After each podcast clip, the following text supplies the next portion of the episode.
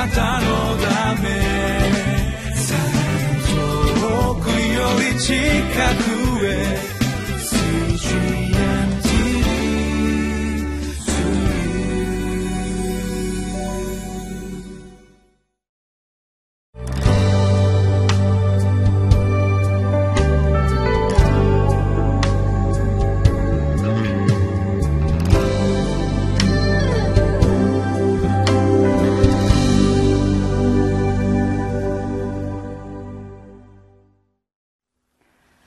市のキリスト教会で牧師をしています山田泉です。今日は11月21日。聖書は信玄19章18節から29節。タイトルは罪の修正を捨て忠告と訓戒を受けましょうです。私たちが神様の教えを学んでそれを受け入れていくためには捨てなければならないものがあると今日は教えられます。それは罪です。新しいものを得るために私たちは罪を捨てるということを学んでまいりたいと思います。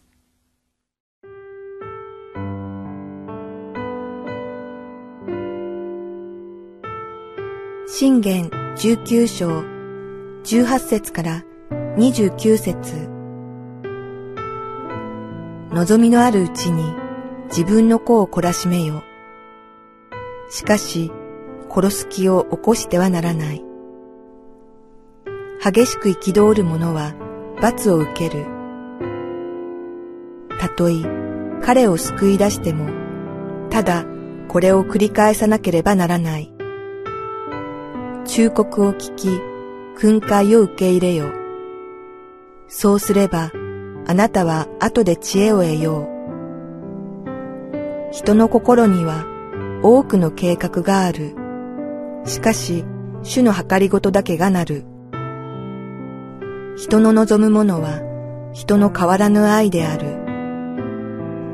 貧しい人はまやかしを言う者に勝る。主を恐れるなら命に至る。満ち足りて住み、災いに合わない。怠け者は手を皿に差し入れても、それを口に持っていこうとしない。あざける者を打て。そうすれば、わきまえのない者は利口になる。悟りのある者を責めよ。そうすれば、彼は知識をわきまえる。父に乱暴し、母を追い出す者は恥を見、恥ずかしめを受ける子である。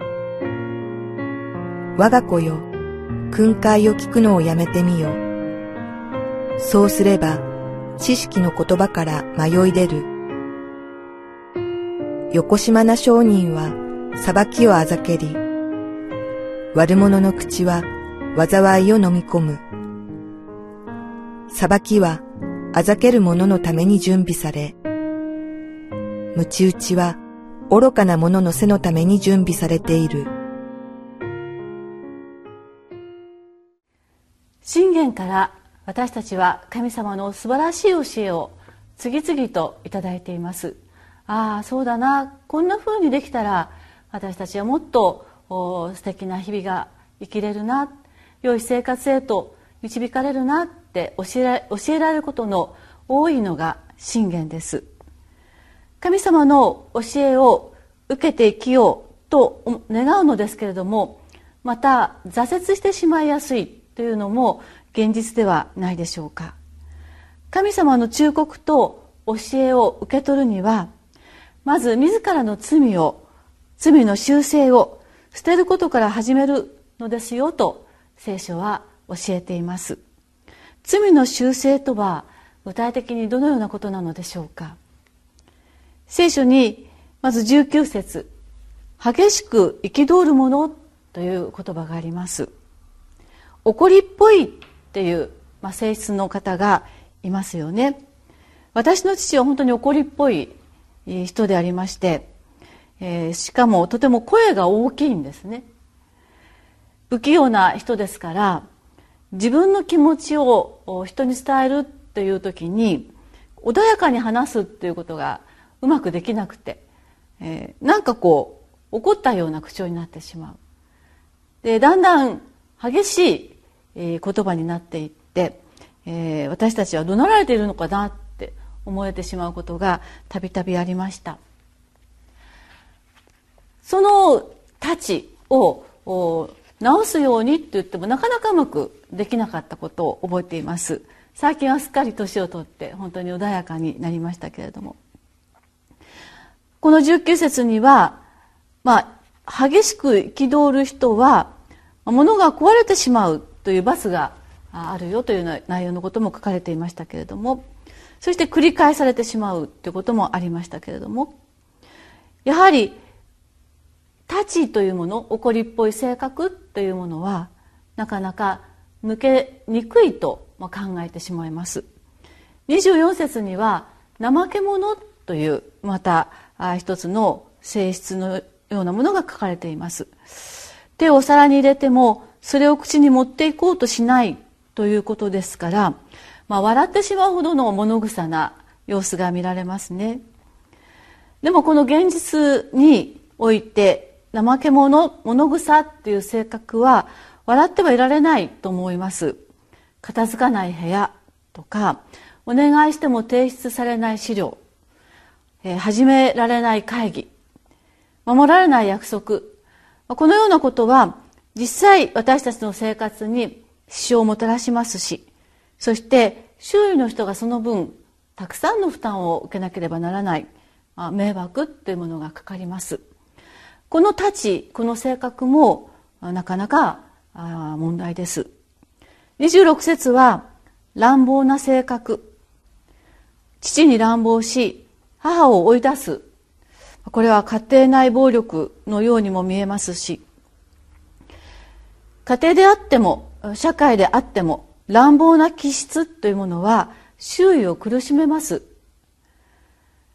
乱暴な振る舞いが通りますと正義がかき消されてしまう。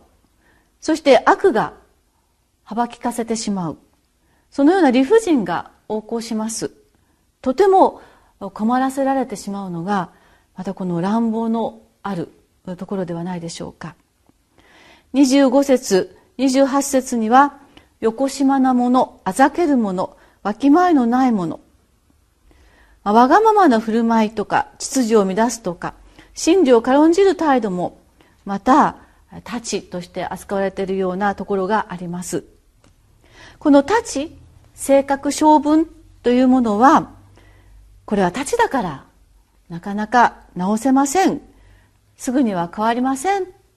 私たちはそのように思ってしまっているところはないでしょうか。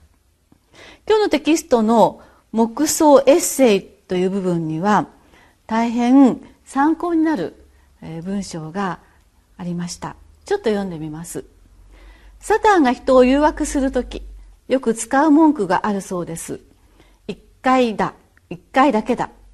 二度目ではなく一回だけだから。これが最後だ。もう二度とやらなくてもいい。最後にもう一度やるだけだから。それでも成功しなかった場合とっておきの武器を出します。世の中ではみんなやっているのに。何を気にしてるんだ。ほら見てみろ。みんなやってるじゃないか。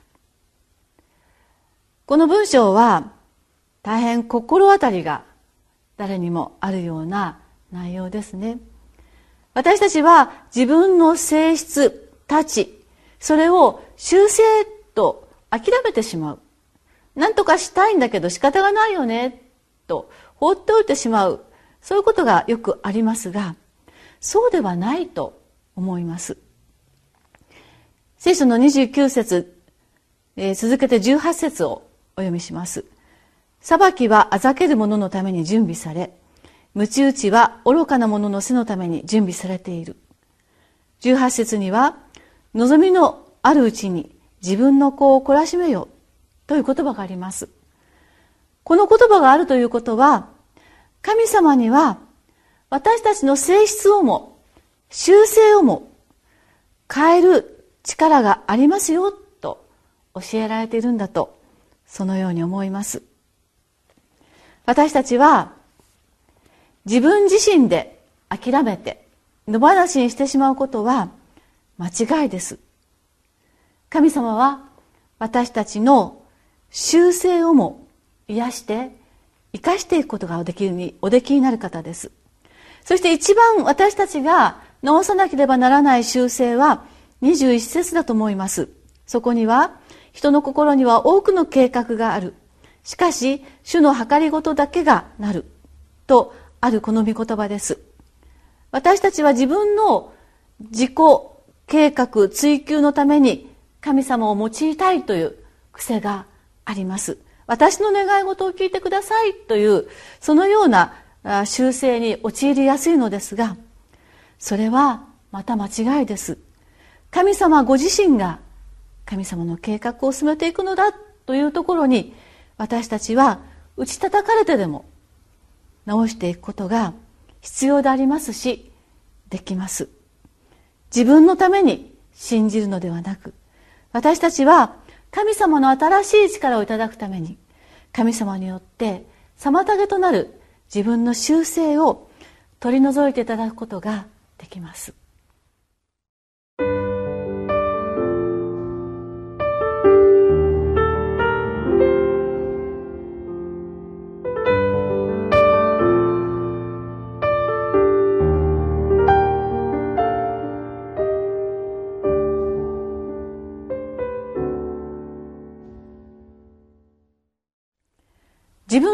罪の修正。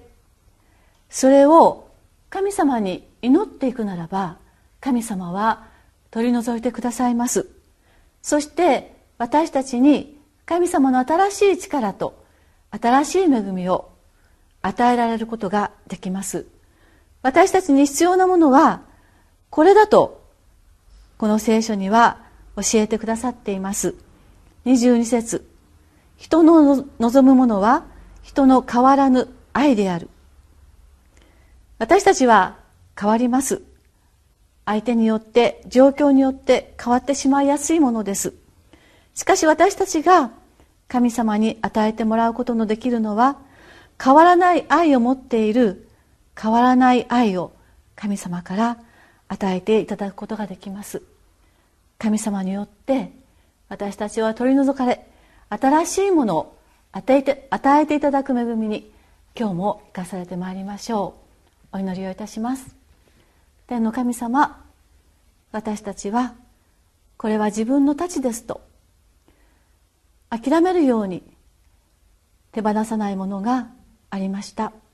しかしあなたはそれをも取り除くことがおできになりそして私たちはその時にあなたのさらなる新しいものをいただいて豊かな恵みを歩むことができますので主をどうぞ私たちにその願いとその恵みを今日も増し加えてください。